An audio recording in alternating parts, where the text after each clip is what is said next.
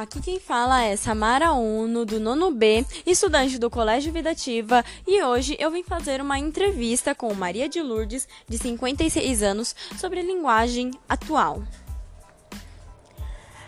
A senhora usa a linguagem atual?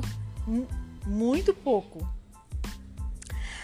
Quais eram as gírias na época da senhora? Ah, bem diferente das de hoje, né? A senhora sente dificuldade em entender a linguagem atual?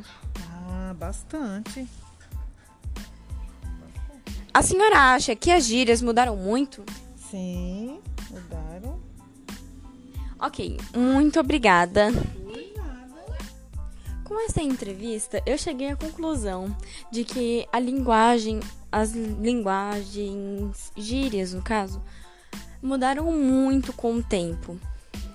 Um, claro, né? O que não mudou com o tempo, né?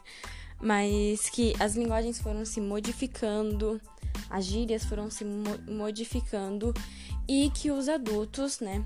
As pessoas da geração passada, elas sentem mais dificuldade em aprender essas novas gírias do que a gente. Como foi visto na entrevista, um, a entrevistada relatou que que ela conhece muito pouco das gírias e que usa muito pouco. E acho que essa foi a minha conclusão.